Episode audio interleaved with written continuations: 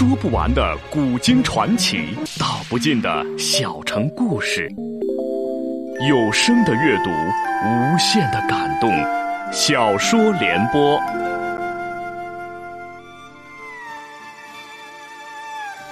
三国末年，司马氏把持魏国朝政，不惜私养死士，以暴力暗杀政敌。浑浊的世道让名动天下的竹林七贤也难独善其身，深深卷入其中。请听吴畏撰写的《中国古代大案探奇录之竹林七贤》，由时代播讲。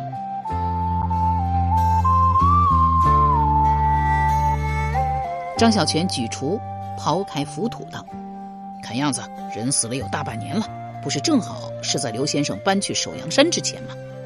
刘伶胸口突突直跳，不敢细看尸体，只是不悦地说：“张铁匠是在暗示我刘伶杀人埋尸吗？”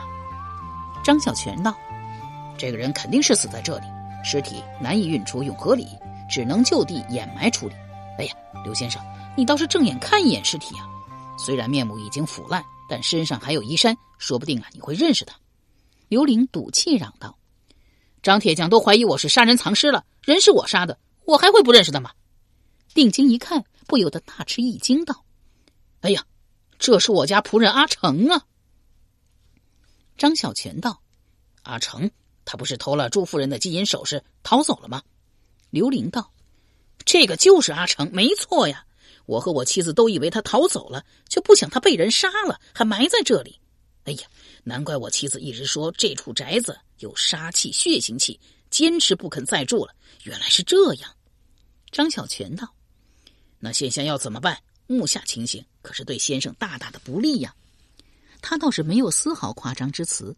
男仆被杀，藏尸后院，刘伶当时没太当回事。妻子朱元君倒是赶去洛阳县报了官，称阿成卷了财物逃走。那之后不久，刘伶夫妇舍弃了位于黄金地段的旧宅，搬去首阳山，看起来倒像是杀人后逃离埋尸地之举。就算官府相信刘伶夫妇无辜，而今时隔日久，怕是再也难以追查到真凶了。刘伶却道：“哼，我知道是谁杀了阿成。”直奔到对面的钟府叫道：“钟司吏人呢？我要见他。”钟玉闻声迎出，告道：“舍弟有事赶去官署了，说是东原出了命案。”刘伶道：“那陆仪呢？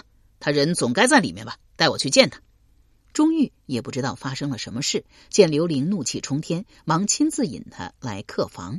陆仪躺在榻上，郭丽正在为他服药，见刘伶大呼小叫的直闯进来，均感愕然。刘伶道：“我不管你叫陆仪还是费运，说是不是你杀了我家仆人阿成？”陆仪大惊失色道：“哪有这回事啊？”刘伶冷笑道：“你最擅长撒谎演戏，我早已充分领教过了。国立，而今你身份已变，贵为乡侯之女，我也不能再拿你怎样。只要你说句实话，是不是你与陆仪合谋杀了阿成，又将他尸体埋在了后院？”郭立脸色惨白，望望刘伶，又望望陆仪，最终将头深深低了下去。陆仪遂道：“请先生不要再逼丽娘了，人是我杀的，跟丽娘无关。”不待刘伶发问，便原原本本地讲述了详细经过。当日陆仪来找郭丽，想让他设法回去旧主钟氏家中打探魏国是否将要征蜀的消息。二人在厨下交谈时，被仆人阿成听到了对话。阿成虽然吃惊，却也是天真之极，毫不知凶险，竟然出来阻止郭丽，还劝他立即告发陆仪。陆仪当机立断，将阿成杀死。彼时刘伶出去饮酒，朱元君也去了市集，但刘宅地处永和里，这处方里是达官贵人聚居之处，四面方门，守卫森严，街上巡逻的方卒处处可见，根本不可能将尸体运出去。陆仪只好临时在后院挖了个坑，将阿成拖进去埋了，又不顾郭丽的阻拦，到房里偷了朱元君的首饰，以造成阿成卷财逃走的假象。讲述完经过，陆仪又道：“实在抱歉，当时我必须得这么做。我虽然拿了尊夫人的首饰，却从来没有动过，我会全数归还给夫人的。”刘伶气急败坏地说：“你这人心机实在是深远，你不是因为郭丽劝说才向钟司令自首，而是你不知道怎么知道了昨晚张铁匠来钟府借锄头铁锹一事，知道阿成一案即将浮出水面，我早晚会怀疑到你和郭丽身上，所以你抢先坦白了一切，抱上了钟司令的大腿。你还称是郭丽坚持要将真相告诉我，其实也是预先做好了铺垫。而今就算我要追究阿成一案，钟司令也一定会从中阻挠。话音刚落，钟会便大踏步进来道：“不错，而今陆仪对大卫十分的重要，我不会因为他杀了贵府一名小小仆人就会对他怎样。”钟玉见弟弟态度强硬，刘玲则气得浑身发抖，生怕事情闹大，一发不可收拾，忙道：“钟刘两家是世交，又是邻居，有话好说。”贾谊斥责了弟弟几句，又引刘玲来到了庭中，实话告道：“刘先生，你恼恨陆仪杀害贵府仆人，但如果报官立案的话，尊夫人也会作为证人一再被传讯，而今朱夫人有孕在身，可是折腾不起呀。”刘玲这才怒气消歇，朝钟玉作了一揖，表示感谢之意，愤愤回来自家住宅时，张小泉仍等在那里，问道：“怎么样了？”刘玲道：“不怎么样。”张小泉道：“那后院的尸体要如何处置？”刘玲道：“重新埋了。”张小泉愕然道：“就这样？”刘玲道：“就这样，司吏和廷尉都不会管，还拿我妻子身子要挟，我还能怎样？”张小泉道：“所谓草菅人命，应该就是这般了吧？”摇了摇头，自到后院掩埋了尸体，出来见刘玲坐在黑暗中，便掌了灯道：“夜静鼓声已响，我和先生出不去了，只能在这处凶宅将就一晚了。不过我一点也不介意，不知先生意下。”一语未毕，有人大力拍门，开门一看，却是四名钟府仆人，两人抬酒，两人端着食盒。领头仆人道：“我家主人钟廷尉、钟司吏料想刘先生会为夜禁所阻，所以命小臣们送来酒食，算是一点心意。”张小泉哑然道：“竟然送来了4坛酒。”回头往堂屋看了一眼，为难地说：“这个刘先生心情不好。”忽听得刘玲大声叫道：“都拿进来！我跟钟会过不去，还跟酒过不去吗？没酒不姓钟。”酒菜刚刚摆好，又有钟府婢女送来棉被，说是主人怕刘玲家时都搬去了首阳山，无以安歇就寝，特送来卧具云云。张小泉尽数收了，笑道：“这钟氏兄弟倒是想得颇为周到啊。”刘玲一言不发，只埋头饮酒。酒过3巡时，又有人进来，却是郭丽扶着陆仪赶来赔罪。陆仪跪在门槛外告道：“我在蜀地亦是名家子弟，只因庶子出身，常受兄长们的欺凌，故而负气出走，常年在外漫游，后与人斗殴，失手杀了人，被逮下狱。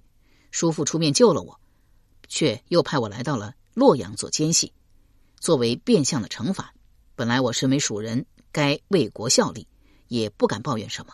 到洛阳后，一直是尽心尽力的为蜀国做事，虽然对魏人来说大多不是什么坏事，但这只是各为其主，我倒也能心安理得。可自从我喜欢上了郭丽，先生可知道我内心的挣扎与彷徨？我还不得不逼迫他去做他不愿意做的事，许多次我都恨自己为何偏偏生在蜀地，跟中原做了对头。当日杀死阿成只为自保，就跟几日前我不得不杀害郭丽一样。而今郭丽肯原谅我，钟司令亦愿意再给我机会。我本以为可以重新开始，却不曾想过犯下的错还是找上了我。我亦不敢奢求刘先生原谅，就请先生杀了我，给阿成报仇吧。”他说的声泪俱下，居然连张小泉都为之动容。郭丽也跪在一边哭泣求情。刘玲起初只是不睬，大口喝酒，到后来不胜烦恼，挥手道：“行了行了，你也知道你线下有钟司令做靠山，我不能拿你怎样，就别在这里演戏了。”陆仪还在再行恳求。张小泉忙道：“刘先生本来心情就不好，正在气头上，你们偏偏这时候来，扰了他的酒性，他心里更是烦了。你们2个身上都有伤，还是先回去，别在这里冻着。”陆仪听闻，这才扶了郭丽去了。当晚，刘玲喝得酩酊大醉，次日正午才醒，张小泉已不知何时离去，他迷迷糊糊地呆坐了半个时辰，忽然一个机灵，这才想起还未来得及托付张小泉寻找逃亡伙计韩江下落，忙到庭院井中打了半桶水，用冷水抹了一把脸，匆忙出来时正好见到一名锦衣公子进去中府，背影甚是熟悉，不由一怔，暗道：哎，那不是吕迅吗？吕迅字长替，是顾镇北将军吕昭长子吕安的异母兄长，东平吕氏与琅琊徐氏视为婚姻。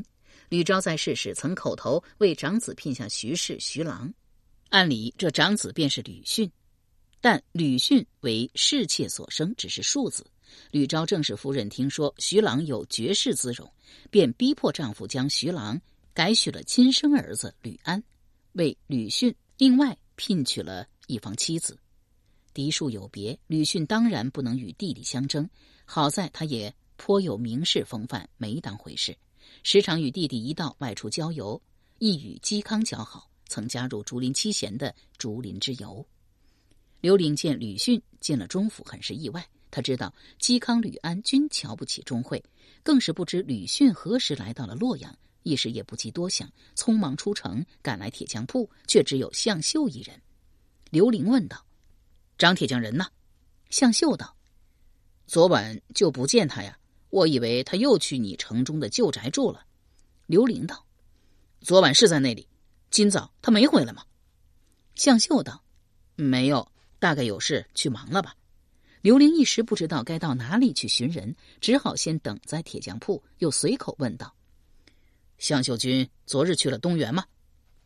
向秀道：去是去了，不过嵇康他们几个在谈事，我跟吕安陪着王烈道长和吴刚随便逛了逛。刘伶很是意外，问道：吴刚也来了洛阳了吗？向秀点了点头道：吴刚是奉镇南将军诸葛诞之命来京师公干，受将军夫人徐夫人托付，顺便给吕安夫人带了一些礼物，不过我们也没说上几句话，刘宝很快就匆匆赶来，将吴刚也叫走了。吴刚是西汉第一人长沙王吴芮之后，也是当世的名士，能言善辩，与吕安、刘宝交好，后受到镇南将军诸葛诞赏识，出任其长史一职。刘伶闻言心念一动，暗道：嵇康一向主张，若只是镇东将军灌秋俭孤军作战，不如不战，而今设法说服并取得郭太后手诏一事毫无进展，莫非他和刘宝又打起了镇南将军诸葛诞的主意？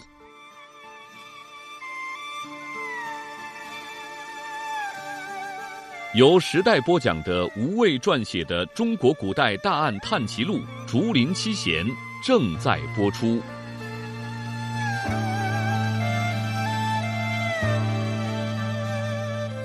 诸葛诞字公修，琅琊人士，汉末风云烈烈。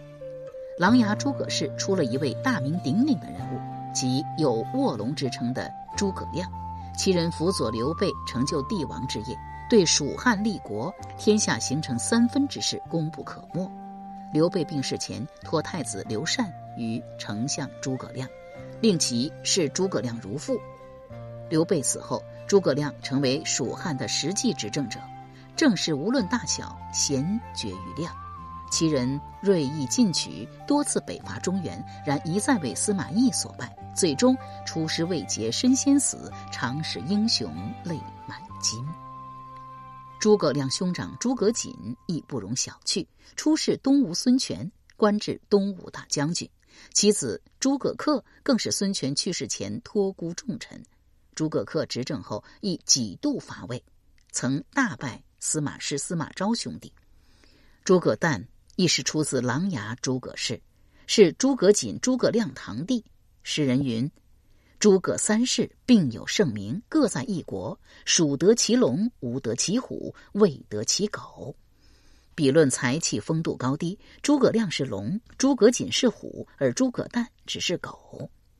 诸葛诞虽无显赫战功，才干也远远不及两位堂兄，但在魏国仍有名士之风，与夏侯玄齐名。起初也只是担任门官，在朝时与夏侯玄交好。魏明帝在位时因厌恶夏侯玄而将其罢官，诸葛诞亦被免职。魏少帝曹芳即位后，大将军曹爽辅政专权，曹爽任用夏侯玄等人，诸葛诞也由此复职，并出任扬州刺史，加昭武将军。司马懿发动高平陵事变，杀曹爽等人后，太尉王陵计划起兵推翻司马懿，并另立楚王曹彪为帝。诸葛诞次女嫁王陵之子王广为妻，夫妇二人皆反对王陵起兵。王广劝道：“非立大事，勿为祸先。”但王陵不肯听从。后来王陵遭人揭发，事败被杀，被夷三族。王广与妻子诸葛氏亦受罪牵连，同被诛杀。诸葛诞虽与王陵是姻亲，但并未参与其计划，反而官升一级，升为镇东将军，假节都督扬州诸军事，封山阳亭侯。不久，东吴皇帝孙权病死，太傅诸葛恪以辅政大臣身份执掌朝政。这位诸葛恪正是诸葛瑾堂侄，他一上位便积极谋划伐魏，在东兴一带垒其大堤，修筑了2座城池，互有犄角，威胁极大。诸葛诞将东吴一方动向上报以后，建议由镇南将军灌丘俭进攻武昌，牵制上游吴军，再由自己率精兵直攻东兴2城。当时征南将军王昶、镇南将军灌丘俭也都献计伐吴，因诸将战略都不同，司马氏最后决定由征南将军王昶进攻南郡，镇南将军灌丘俭进攻武昌，镇东将军诸葛诞、征东将军胡遵率军7万进攻东兴，做浮桥渡水，攻打2城。战事起后，由于东兴新城城高池深，魏军无法攻下。东吴太傅诸葛恪得知东兴告急，亲率4万大军日夜兼程，驰援东兴。当时天降大雪，魏军没有任何戒备，将领们都在聚会饮酒。诸葛恪派部轻装突袭魏军前部营垒，魏军大乱，惊恐溃逃，争渡浮桥，因超载桥段，落水溺死及自相践踏而死者达数万人。灌丘俭、王昶等以东兴兵败，皆稍营退走，此役遂以魏军惨败而告终。东兴之战败后，司马师将所有责任归咎于自己，并说：“我不听诸葛公修之言，以至于此，此我过也。诸将何罪？”魏大事处罚，只将亲弟监军司马昭降职。彼时有流言说诸葛诞与侄子诸葛恪有所勾结，这才导致魏师大败。司马师深信这只是敌人的离间之计，并未相信，但仍然将诸葛诞与灌丘俭做了防区对调。诸葛诞由镇东将军转为镇南将军，灌丘俭则由镇南将军转为镇东将军。此二人军事一时雄杰，据要地，用强兵，有能力与司马氏对抗。灌丘俭功勋显赫，诸葛诞威名宿著，且更得人心。但嵇康等人一开始之所以选择了灌丘俭而不是诸葛诞，盖因为诸葛氏已与司马氏联姻，诸葛诞的最爱长女嫁给了司马师之弟司马宙，这也是诸葛诞与王陵是姻亲却还能免受牵连并升官一级的重要原因。谋士之初，刘保也曾提议拉拢诸葛诞，因为毕竟诸葛诞次女亦是为司马懿所杀，且琅琊诸葛氏世代与同郡大族徐氏联姻。诸葛诞夫人徐华正是吕安其子徐郎的亲姑姑，也算是有一层关系，可以请吕安出面加以试探说服。然嵇康却不同意刘保的提议，认为诸葛诞言义危重，其次女只是受王陵图谋费力牵连被杀，他心中多半不会因此而对司马氏怀有恨意。至于托请吕安游说司马诞一事，嵇康更是断然否决。他认为吕安与朝政之事毫无兴趣，之所以能成为好友，全是因为情趣相投。如果利用朋友情谊请对方去做并不乐意的事，即便冠上为国家为朝廷的大帽子，也不是一件好事。这也是嵇康始终将好友向秀摒弃在谋变圈子之外的原因。若不是实在需要一个身份最为方便的酒鬼居中联络，怕是刘伶也未必会参与进去。刘伶虽从不参加决议，但并不是傻子，对个人心思洞若观火。此刻听说刘宝拉走了吴刚，立即怀疑他是要将镇南将军诸葛诞引入谋变计划，一时不免有所忧虑起来，暗道：虽说两地同时起兵，胜算大了许多，但这是在诸葛诞同意的前提下。此人极重名声，曾被明皇帝金口点名为沽名钓誉之辈，既与诸葛亮、诸葛瑾并称三世，后两位均是大大的忠臣，他必会愈发顾立，师出有名，不然可就坐实了狗不及龙虎的戏言。而今司马师只是善行废礼之事，未明确流露出改朝换代之意，扶高贵襄公为皇帝，也是征得了郭太后同意。若是不能取得郭太后手书，诸葛诞一定会认为有亏臣子节义，不会同意的。刘伶正考虑要不要赶去东原时，却听到向秀道：哎，张铁匠回来了。远远望见张小泉头上戴着一顶竹笠，又道：今日又没下雨，又没太阳，他戴着顶竹笠做什么？刘伶随口道：不想被旁人看见他的脸呢。决定还是先处理眼前的事，忙迎上去举手叫道：张铁匠，有事找你。张小泉只嗯了一声，便匆忙进了屋子。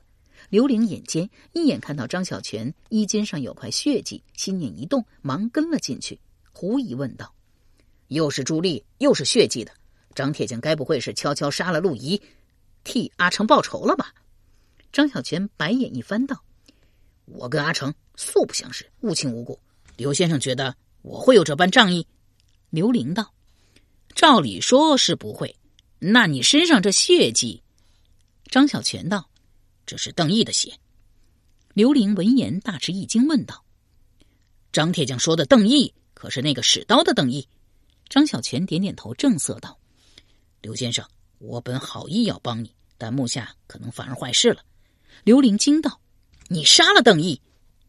张小泉道：那倒没有，我只是和石佩联手捉住了邓毅，但却没有取回先生的失物。邓毅又不肯交代失物的下落，我不得不拿他拷问了一番。刘伶愈发的惊讶道：史佩，你。张小泉道：昨日史佩来到铁匠铺，其实不是买件，而是专程来找我的。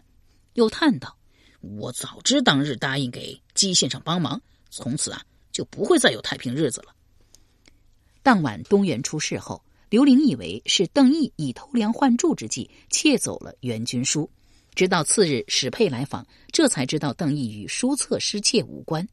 他转念即怀疑到婢女纺织，以为很快就能够追回书册，因而未多向史佩询问交换事宜，甚至不知道明日便是史佩与邓毅约定的交换时间。而史佩则要悲观得多，他得知援军书失窃后，料想刘伶一时难以寻回，他原本就有与陆仪联手合力将邓毅擒住的计划，既然已无援军书可以换回失物，便又起了以武力要挟邓毅的心思。但陆仪在首阳山被人斩伤，迄今还留在中府养伤，体力武功几个月内都难以恢复，根本无法再助他一臂之力，只能另寻帮手。那晚，刘伶在东园花园质问史佩，称他玷污了剑侠史春的名头。史佩从未向任何人透露师承来历。既然邓毅能从招式认出他用的是史氏剑法，想必刘伶亦是如此。只是刘伶不会武功，这位高人一定是他所熟识且信任的人。但刘氏交往的圈子都是文人雅士，就算有吕安、冠丘殿这样的名将子弟，也都只是花钱绣腿的半吊子，没邓毅那等武功修为及眼力。细细排查了所有与竹林七贤有过往的人后，史佩终于意识到有两人有重大嫌疑，一个是皇宫酒楼店家狄西，另一个便是铁匠铺铺主张小泉。这二人都是七贤圈子之外的平民百姓，但又与嵇康等人有密切接触，也最可能是暗中指使刘伶的高人。史佩本觉得离西可能性最大，但仍然就近先来到了南郊铁匠铺。当时张小泉正在打铁，史佩一眼便看出其人身怀不凡的武艺，料想此人不显山露水，只以打铁辛苦谋生，必是有隐秘过去，不愿意旁人知晓，便上前直截了当地表明来意。张孝全一言不发地听完，倒也不否认自己身怀绝世武功一事，只道：“娘子想让我跟你联手去抓一个盗贼，那盗贼盗的是刘伶刘先生家的东西，跟娘子有什么关系？还有，刘先生那么急切的要找回失物，他为何自己不来托请我？”史佩道：“我请张铁匠当初肯指点刘先生，告知我的师承来历，也不是真的想得到什么，只是敬慕妻贤风范而已。我虽是女流之辈，却也晓得天地间尚有正义二字，所以才不会图任何回报，助刘先生一臂之力。至于后一个问题，应该不需要我回答吧？张铁匠应该知道，刘先生这样的人是绝不会同意我的计划的。”由时代播讲的无畏系列小说《竹林七贤》，今天就播送到这里，请明天继续收听。